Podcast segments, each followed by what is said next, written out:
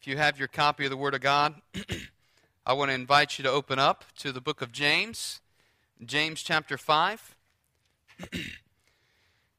and this morning, our goal is to finish the book of James as we look at verses 12 through 20. The title of the message is The Church in Action. Uh, the Church in Action in verses 12 through 20. So if you've found your place, say word? Okay. Let us read. Follow along as I read. Verse 12. But above all, my brethren, do not swear, either by heaven or by earth, or with any other oath, but your yes is to be yes, and your no, no, so that you may not fall under judgment. Is anyone among you suffering? Then he must pray. Is anyone cheerful? He is to sing praises. Is anyone among you sick? Then he must call for the elders of the church, and they are to pray over him, anointing him with oil in the name of the Lord. And the prayer offered in faith will save the one who is sick, and the Lord will raise him up. And if he has committed sins, they will be forgiven him. Therefore, confess your sins to one another and pray for one another so that you may be healed. The effective prayer of a righteous man can accomplish much. Elijah was a man with a nature like ours, and he prayed earnestly that it would not rain, and it did not rain on the earth for three years and six months. Then he prayed again, and the sky poured rain, and it, the earth produced its fruit. My brethren, if any among you is sick and strays from the truth and one turns him back, let him know that he who turns a sinner from the error of his way will save his soul from death and will cover a multitude of sins. As we approach this passage this morning, we see that James is really summing up the teaching that he has been we've been walking through in all of the epistle of James, and he is drawing to a close, and he, he highlights three specific different things in this, in this text. And one that he highlights first is this issue dealing with the tongue. A chaplain of the Kansas State Senate prayed this prayer before one of their Senate meetings. It said, He said, Omniscient Father, help us to know who is telling the truth one side tells us one thing and the other just the opposite. And if neither side is telling us the truth, we would like to know that too. And if each side is telling half truth, give us the wisdom to put the right halves together. In Jesus' name, amen. Now, I don't know if that was prayed in sincerity or tongue in cheek. I would hope that it was prayed in sincerity. But when we come to a passage like this, especially a verse like verse 12, I don't know if it has perplexed you when you've read a verse like this, let your yes be yes and your no be no. Maybe it has, maybe it hasn't, but I think it can be kind of confusing when we approach a passage like this, but really at the heart of what James is saying here is he's calling us to an ethical imperative for God's people. There is an ethical imperative that James is calling God's people to walk by and to live by. And first, it is that that ethical imperative is we must be a truthful people. If you left your windows down, you're in trouble. All right?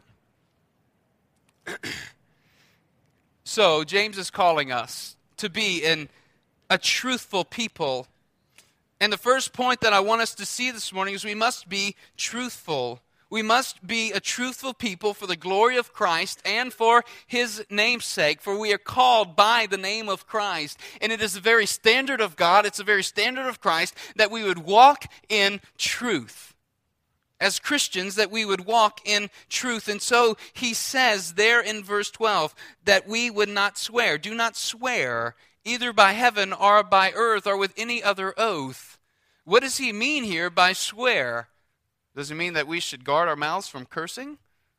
No, that's not what James is talking about here. He, he says that we should not swear, and James is telling the church that we, we should not be about taking oaths.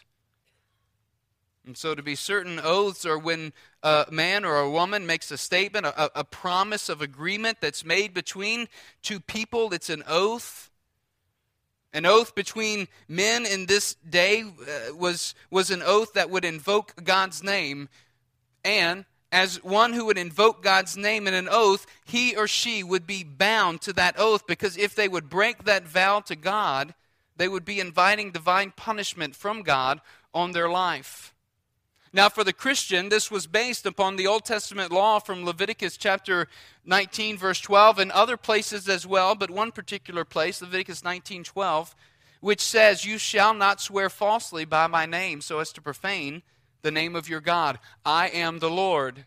In Ecclesiastes 5, 4, and 5, Solomon, our, the preacher, he writes, When we make a vow to God, do not delay in fulfilling it. Fulfill your vow. He has no pleasure in fools. It is better not to make a vow than to make a vow and not fulfill it. So the issue here is making a vow and not fulfilling it, or, or taking an oath and not fulfilling it. It became a common argument that this Old Testament law left a loophole allowing for men and women to be honest with God and keep their vows to God, but to be dishonest with others. Consequently, the rabbis taught people people must fulfill their vows to God, but then they began teaching you don't necessarily have to keep your vow to others. You see the problem with this for the Christian community. So James says, Do not swear by heaven or by earth or with any other oath. Why does he say this?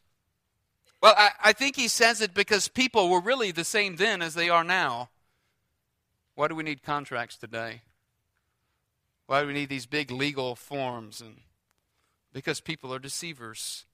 People deceive, people lie. And it, it was no different then than it is now, or it's no different now than it was then. Oath taking had become a mode of deception that invoked people or deceived people for personal gain. And oftentimes it was amounting to little more than a legal contest to see who could craft the most believable oath and at the same time still leave a loophole so that they could wiggle out of keeping their promise. The intention had really become to deceive from the beginning just to see if a person could get what they want and cheat someone else out of something. And most likely, James is speaking here about not swearing by heaven or by earth or any other oath.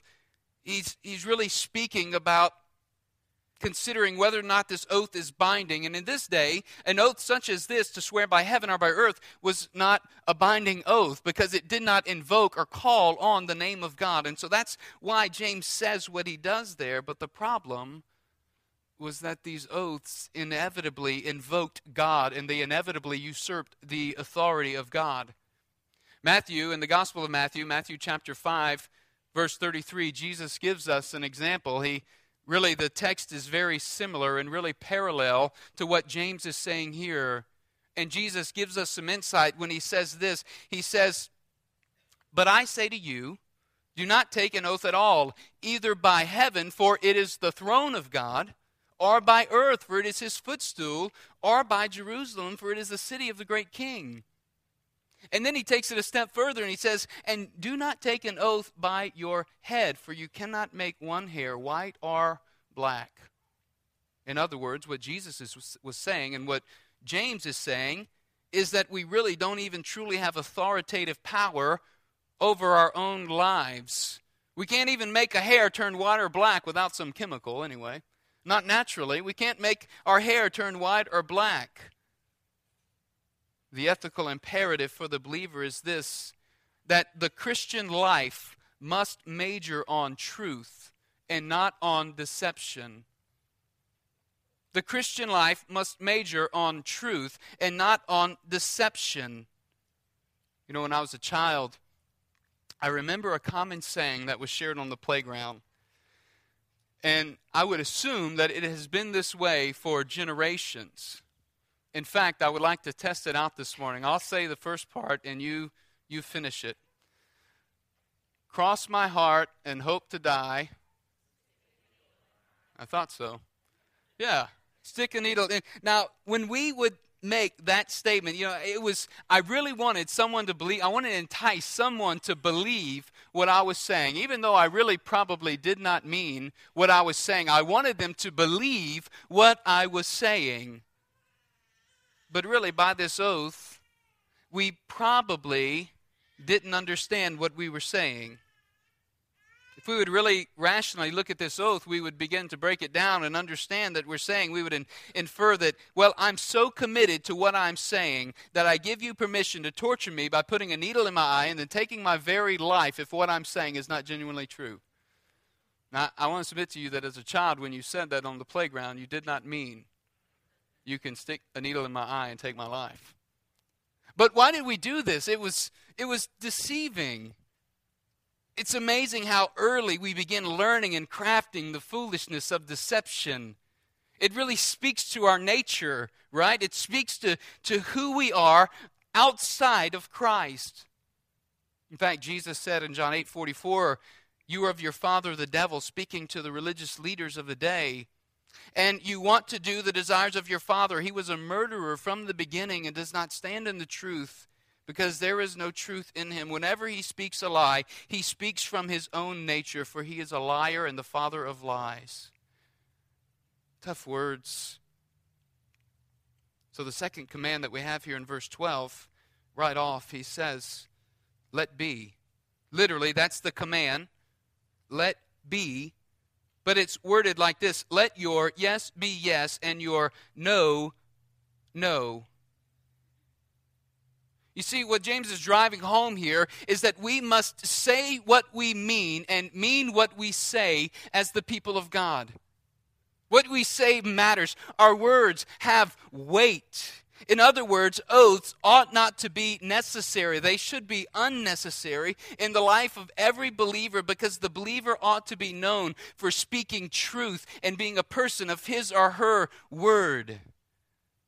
Every believer ought to be known as a truthful person, one who you can count on when they say that, they're going to do it. When, they, when this comes up, we, we know they take a stand against it, and that's not part of their life. Davids in his commentary makes this observation. He says, One way of saying this is let your yes be a true yes and your no be a true no. Let your word be an outer yes, which is truly an inner yes and your word be an outer no, which is truly an inner no. Some of us need to work on that. Being truthful in what we say and letting our yes be yes and our, our no be no.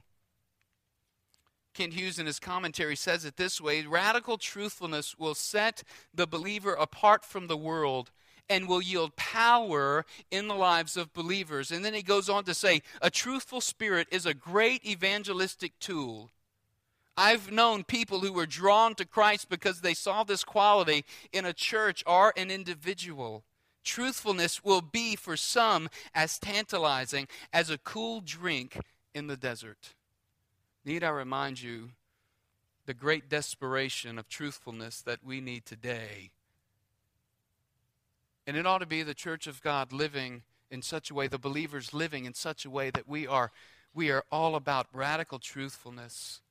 That we want to live lives of above reproach, that we want to be people, men and women of Christ, who are known for letting their yes be yes and their no be no, for being honest and dealing with integrity and having character why? Because it points to the glory of Christ for his namesake. We are to be a truthful people for the glory of Christ and for his namesake. But there's more than just the ethical imperative for God's people in this passage. In verse 13, James begins teaching us about the praying imperative for God's people. And in verses 13 through 18, this praying imperative that he's calling the church to is one where he commands us. It's commanding language. James reminds us of the great need to be people devoted to prayer in everything. And so the praying imperative for God's people, for believers, means first of all that we trust God in all seasons of life. We trust God in all seasons of life. Look at what he says in verse 13. Is anyone among you suffering? What's he say? Then he must pray. Is anyone among you suffering? Then he must pray. The New American Standard rightly catches the, the imperatival language here. He must pray. She must pray. Is anyone suffering? Anyone having struggle? Any suffering that, that, that's coming into your life? Then he must pray. Suffering certainly paints the picture of this congregation as James is writing to them all the, the struggles and hardships that they've been walking through. From the beginning in chapter 1, consider it joy, my brethren, when you encounter various trials, knowing that the testing of your faith develops endurance, right? Let endurance have its perfect result so that you may be perfect and complete, lacking in nothing. And then pray and ask God for wisdom to know how to walk through the trial. And then we see there, there are some who are hungry and going hungry and needing food in the midst. And then there are others that are, that are withholding and, and enacting social injustice upon the people. Suffering certainly paints a picture of this congregation. Trials and temptations were assailing the church, physical circumstances, social injustice, and personal situations causing great distress were all part of the makeup of this church that James is writing to. But notice what James says the first place the believer must turn in the midst of suffering, when we go through trials and temptations and times of suffering, the first place we must turn is to one another. No. Then he must pray. Then she must pray. We come before God in prayer when we are walking through suffering. The first place we turn, we ought to turn to God in prayer. we ought to cry out to God in prayer, for He doesn't intend for us to bear it alone. In Psalm 50 15, the psalmist, or God says, And call upon me in the day of trouble, and I will deliver you, and you shall glorify me. It was Edward Mote who was at least credited for writing the famous hymn on Christ the solid rock I stand, which one of the verses says, choruses, our verses says, when darkness hides his lovely face, I rest on his unchanging grace, right? When in the midst of darkness I can't see, I rest on his unchanging grace. Through every high and stormy gale, my anchor holds within the veil. He is the one who, who keeps me grounded. He keeps me in his sovereign will and in his hand and in his protective power. In the midst of suffering, the believer is called to come before the Lord in prayer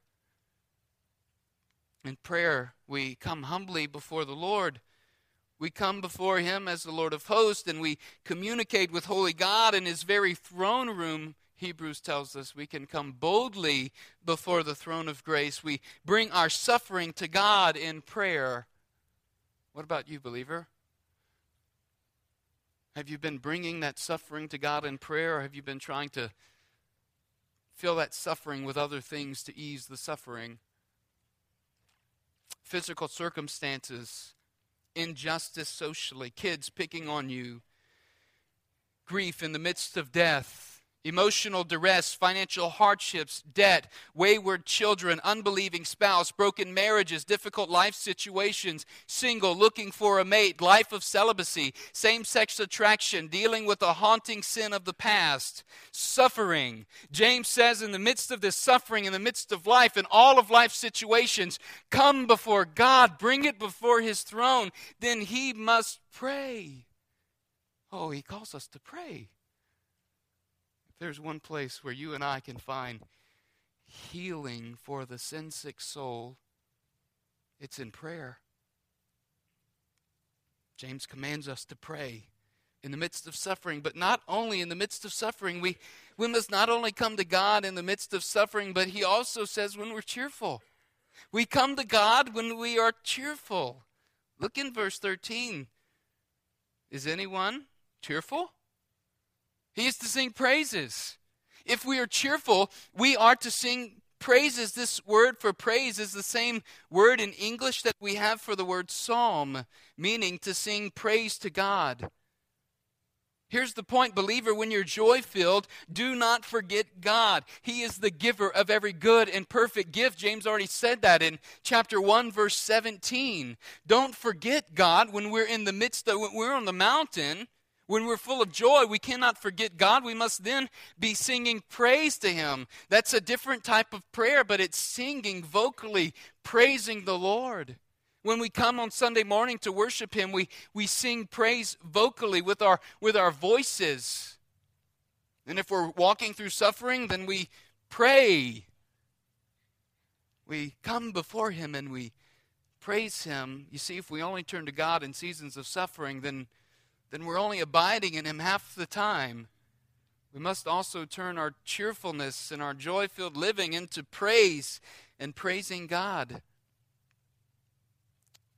But the praying imperative for God's people goes beyond trust. Well, it's trusting God in all seasons, but it, it also encompasses a, re- responsibilities among the body. One of which we see in verse 14 the elders' responsibility in prayer. This is a passage that many many people don't want to preach, especially dealing with this verse in today's culture. He says, Is anyone among you sick? To be distinguished from suffering. Suffering in verse 13 is different from sickness here. Suffering is physical struggles in verse 13. Sickness here is the illness, the physical illness that comes upon a believer. And so I, I want to give a few points here to note as we walk through. This first one is that number on your outline, sick, number one.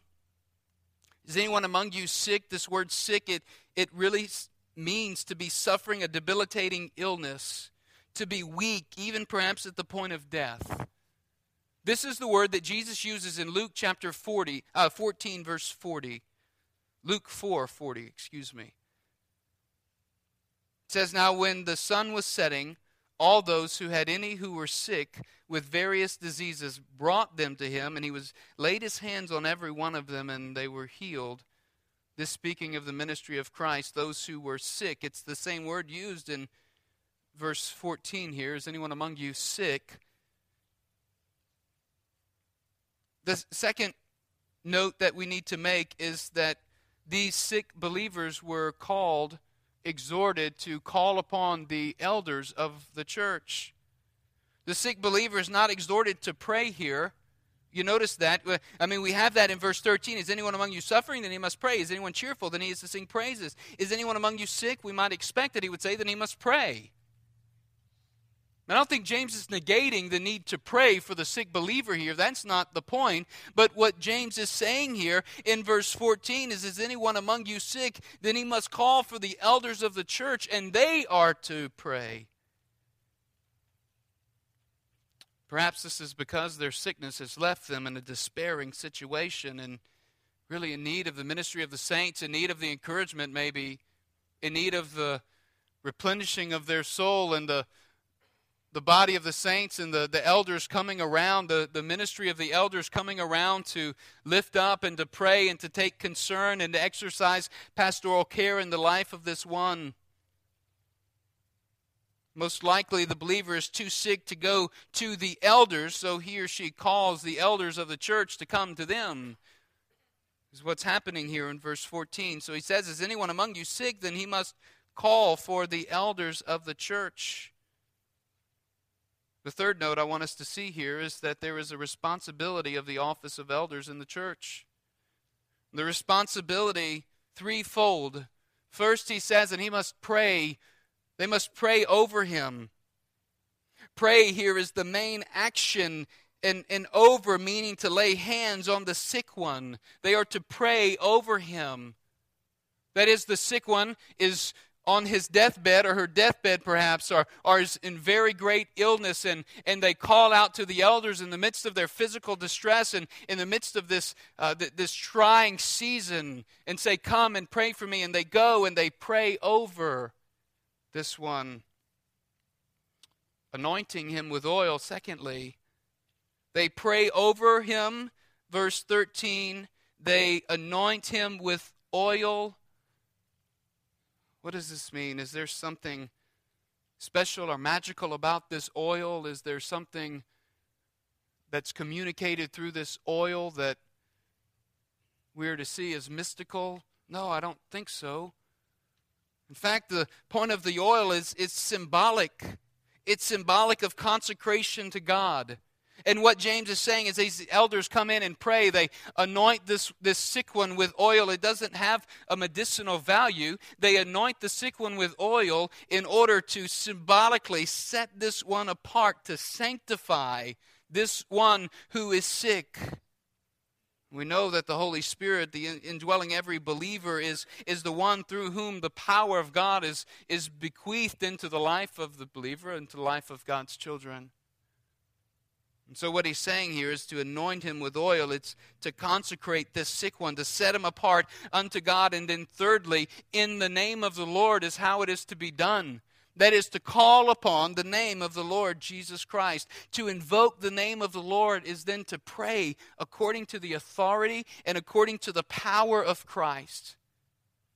When we cry out to God in Jesus' name, the power of God is supplied for His glory and not for man's. Praying in Jesus' name means praying according to His good, acceptable, and perfect will. And so, this praying imperative for God's people, they are to trust God in all seasons. Then we see the responsibility of, of elders in prayer when they come and they pray for the sick one and, and they, they, they lay their hands and they pray over. But I want you to continue to see the responsibility of the office of elders and then the prayer of faith that is prayed. This prayer of faith is the prayer that expresses trust in God as sovereign Lord.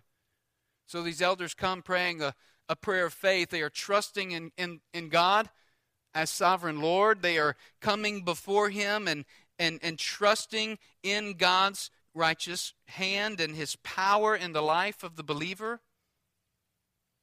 And the prayer of faith is even could be defined as back in chapter 1, verses 5 through 8. If anyone lacks wisdom, let him ask of God, who gives to all generously and without reproach, but he must ask in faith without any doubting. For the one who doubts is like the surf of the sea, driven and tossed by the wind. For that man ought not to expect that he will receive anything from the Lord, being a double minded man, unstable in all his ways. Thus, the prayer of faith is one that seeks the wisdom of God, which God gives to all generously one commentator says the, the prayer of faith is best identified as knowledge of God's will for a particular situation when no scriptural guidance is available. The fifth, the prayer of faith, it yields two results. Do you see those there in verse 15? The two results that the prayer of faith yields. First one, it says, and the prayer offered in faith will save the one who is sick. The New American Standard says restore there. But the word that's used in the New Testament is the word for save. It's the word for salvation. So, so follow me here for a moment. You notice that he says the prayer of faith saves, will save the one who is sick, or will restore if you have the New American Standard. But what he doesn't say is he doesn't say will heal the one who is sick, but he says will save. I think that's interesting because down in verse 16, he does say, Therefore, confess your sins to one another and pray for one another so that you may be healed. The effective prayer of a righteous man avails much or can accomplish much. And so the word used here is the word for salvation. And in Luke chapter 7 verse 50, I just want to follow me here for a moment. In Luke 7:50, there's the uh, the harlot that comes to Jesus when he's dining with his uh, dining in the house, and um, she begins to weep and washes his feet with her tears and wipes them with her hair, and then anoints his feet with oil, precious ointment, precious oil. And in doing so, he says, Your sins are forgiven. And then after he tells her her sins were forgiven, he said to the woman, Your faith has saved you. Go in peace. Your faith has saved you, is what he tells the woman. Well, this is the exact same phrase that's used in Luke chapter 17. If you want to turn to Luke 17, verses 15 through 19, this is the occurrence of the ten lepers when they come to Jesus. Ten lepers come to Jesus and they need to be cleansed and healed. And when these ten lepers come, after they Jesus sends them off and tells them to go and perform this duty that he tells them to, verse 15 picks up where he says, Now one of them, when he saw that he had been healed, the word for healing from sickness, turned back, glorifying God with a loud voice. And he fell on his face at his feet, giving thanks to him, and he was a Samaritan. Then Jesus answered and said, Were there not ten cleansed? But the nine, where are they? Was no one found who returned to give glory to God except this foreigner? And he said to him, Stand up and go. Your faith has made you well. Your faith has made you well is the same exact phrase that's used in Luke chapter 7, verse 50 to say, Your faith has saved you. In fact, that word well there, it's the word for saved. How does that impact James chapter 5? Well, it's the same word that's used in James chapter 5 here, verse 15. The prayer offered in faith will save the one who is sick, will restore, will heal, will, will save, as the ESV reads, will save the one who is sick. That's important because there was something different for the one that did not occur for the nine other lepers who were cleansed. They all were healed, but when this one returns by faith, there's something different and distinct that happens for him. He is saved. It's his faith that has saved him. Really, there are two implications that we need to see here in chapter 5 of James two implications at work. One is the security of salvation in the believer's life through the prayer ministry of the elders, and the other is healing that we see happening in verse 16, so that it occurs as a sovereign act of the Lord. There is a very real sense here of the elders coming before this sick one and praying over this sick one. And as the elders come and pray over the sick one, they anoint the sick one with oil. And as they anoint the sick one with oil, praying over him, they pray in the name of the Lord, in the power of the Lord, and they pray according to the name of Christ. And then he says, and the Lord will raise him up. But you notice in verse 16 what James says, therefore confess your sins to one another and pray for one another. I'm sorry, back in verse 15 at the end of the verse, and if he has committed sins, they will be forgiven him.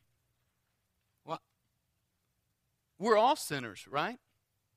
Every one of us have sinned before the before the Lord. We we are all sinners. So what does James mean when he says, and if he has committed sins, he will be forgiven, or they will be forgiven him? Well, there's a couple of points that James is making. One is that if we take this in context, we begin to understand that perhaps there was a struggle that the sick one who's on his deathbed or deathly ill is struggling in the midst of maybe some besetting sin in their life, and they call on the elders to come and anoint them with oil and pray, and there's a security of salvation component here. We, we must see that. But then there's also the physical healing here. And that physical healing, you see, first off, the Lord will raise him up. We need to see, even if we look back to chapter 4, verse 15, instead, he says, you ought to say, if the Lord wills, we will live and do this or that, right? If the Lord wills, we will live and do this or that, trusting in God's sovereign hand. And so it's the Lord that will raise this one up. And if it's God's sovereign will for this one to be physically healed, the Lord will raise him up. And then if he has committed sins, they will be forgiven him. This, there was a common thought that anyone who had sin or who was sick must have sinned. If someone had a very bad illness or sickness, then they must have sinned. They must have done something to, brought, to bring this sin upon themselves.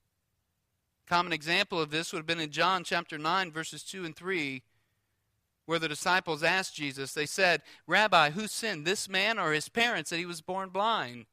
And Jesus replied and said, It was not that this man sinned or his parents, but that the work of God might be displayed in him. You see, and the point is, if he has sinned, he will be forgiven. It doesn't necessarily mean that when we walk through sickness that there is sin in our life, though it can certainly mean that, and Scripture also illustrates that for us in 1 Corinthians chapter 11 verse 29 with the Lord's Supper. For anyone who eats and drinks without discerning the body eats and drinks judgment on himself. That's why many of you are weak and ill, and some have died. And so there's an elder's responsibility here, but there's also a congregational responsibility. And I want you to see the congregational responsibility. We see it in verse 16 with the call to prayer for the congregation. Therefore, he says, confess your sins to one another and pray for one another so that you may be healed. The effective prayer of a righteous man can accomplish much. You see, this is a shift from the elders praying for the sick one to the entire congregation praying for the sick one. And in the entire congregation praying for the sick one, he says, Confess your sins to one another, pray for one another, so that you may be healed. You see, forgiveness Forgiveness, is, forgiveness of sins is always attached to confession of sin. And when James speaks of healing, there's no doubt that he's speaking about physical healing, but I also think he's speaking about spiritual healing because the presence of sin in our lives is a spiritual sickness that we walk through. And so, this is really a call for the church to be a a people of communal confession. As, as a community, as a body, we confess our sin. And here's what it does, and here's what James knows. He's telling the church that this ensures the health of the church body. We spoke about this briefly in our recent members' meeting. And it, it, was noted that, that giving was down, and we spoke about the need to be good stewards and watch every penny and make sure that we were uh, we were just guarding every every cent that we have and that we spend, but we also took some time to pray and to seek God on behalf of our congregation, to cry out and to confess if there would be any sin in our midst that we as a church, it might be revealed to us, and to confess it on behalf of our church. And I think the point is this, church, that we, we must guard our fellowship and our community from being one that tolerates sin openly. That's what James is telling them. We must guard our fellowship from being one that readily accepts sin in our midst. And James says that the way that we do this is through confessing our sins to one another, which it calls us to humility before God and before one another. It calls us to walk as a humble people it calls us to be humble. You know, there's no room for pride in the life of the disciple of Christ, is there? We must be a humble people. And so the prayer of the righteous person is, is a prayer that has great power as it's working. When we pray in righteousness before God, we're praying in the center of His good and acceptable and perfect will, and we are aligning our lives with His. And the righteous, the righteous here refers to all members of the community of faith who are in good standing, living confessional lives. James gives us an illustration of that in verses 17 and 18 with the prophet Elijah. He talks about this prophet Elijah and he shows us that he, he calls us to have boldness in prayer this example of Elijah, he, he points out, was a normal man in verses 17 and 18 with a nature like ours. Yet when he prayed, he was bold in prayer. He prayed, and there was no rain for three years and six months. How many of you are that bold? And pray that God would withhold the rain for three years and six months. And then he prayed again, and heaven gave rain, and the earth bore fruit. And I think the point that James is making here is that he's the point is that being, being much like the parched, dry, and lifeless ground of the earth, so is the believer's physical body in the midst of sickness, and so can be his soul or her soul through the valley of the shadow of death. And the answer to this dry, desperate season of life is the reviving of the body and the soul so that the barren life might bear fruit once again. And here's what he's saying this only comes through fervent prayer of the righteous saints. It's the only way it comes. It's through fervent prayer of God's people. Not just the elders, not just the deacons or the Sunday school teachers or the leaders of the church, through every member, through one another. It happens through confessional living and through fervent prayer and intercession. Elijah was an ordinary man, gripped by an extraordinary calling. You and I are no different when we yield to the righteousness of Christ. So the question is will you submit your life to Christ in all things? The last point quickly the wartime imperative for God's people in verses 19 and 20. The wartime imperative for God's people I say wartime imperative because that's exactly what we as believers are engaged in. It's spiritual warfare, it's a battle. In verses 19 and 20, my brethren, if any among you strays from the truth and one turns him back, let him know that he who turns a sinner from the error of his ways will save his soul from death and will cover a multitude of sin. In verse 20, we have the command let him know or, in other words, know this, catch this, see this, pause and just sit on this for a minute. Know this, recognize, be assured. This is the communal aspect of Christ centered living. This is the church in action. Listen, one of the greatest ways that we can love one another in Christ is to humbly hold one another accountable in walking with Christ. That's not always easy to do. It takes much prayer, it takes removing logs from our own eyes, right? It's not always easy to do. I have a good friend that was the collegiate minister at the BCM at uh, Louisiana College for a while. And what he would do is that when students would come in, he would, um, and you know, they'd meet up, and of course, as students do. My wife and I met in college through the BCM. They they begin they begin dating, and uh, college students, you know, and we we like to stay up late as college students, and so there's there's a real ease there for a temptation to be together late and to be tempted in ways that aren't necessary that we could really avoid. And what my friend would do is he'd sit down those college students whenever they'd come in and they'd start dating. He'd say, Now listen, I want you to know this from the beginning. He said, I am going to go to bat for your purity. I will go to bat for your purity, and I will hold you accountable. See, the life of the disciple of Christ must be oriented really to the reality of the kingdom of God.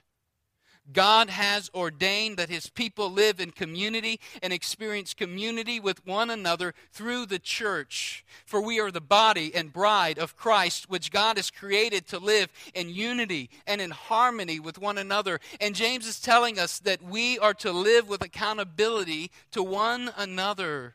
We cannot live the life of the disciple of Christ apart from being connected with other disciples. You see, church, we must go to bat for the purity of one another. Now, listen, this doesn't mean that we become religious zealots. It doesn't mean that we begin judging one another's actions and living Pharisaical lives, but it means that we must live confessional, repentant, and humble lives. Our perspective ought to be this, church. It, it begins with me. That ought to be our perspective. It begins with me. It starts right here with me.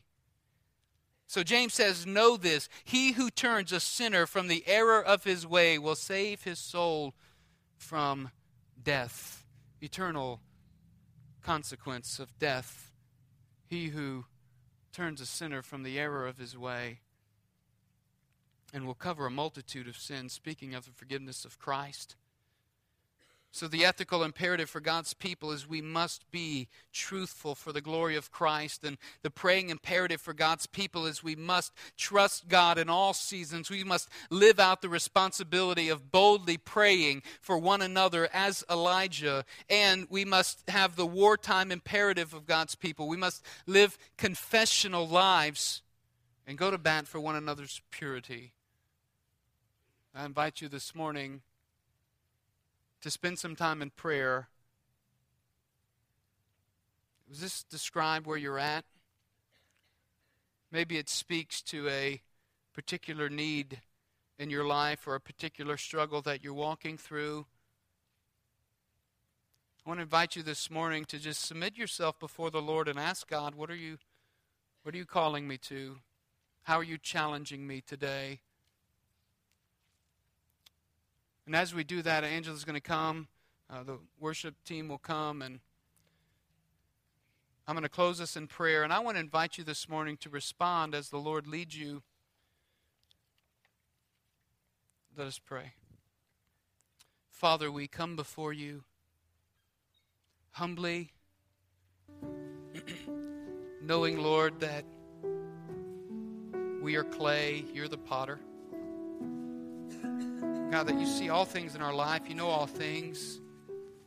And as a church, Lord, it is our great desire that we would be a church in action, a truthful people, a praying people, a people who live in community and encourage one another. So, Lord, teach us, show us if there's anything in our life that's, that's holding us back or hindering us from living in such a way Lord, give us the strength to confess that before you, for you already know it. It's in Christ's name that we pray. Amen. To invite you to stand.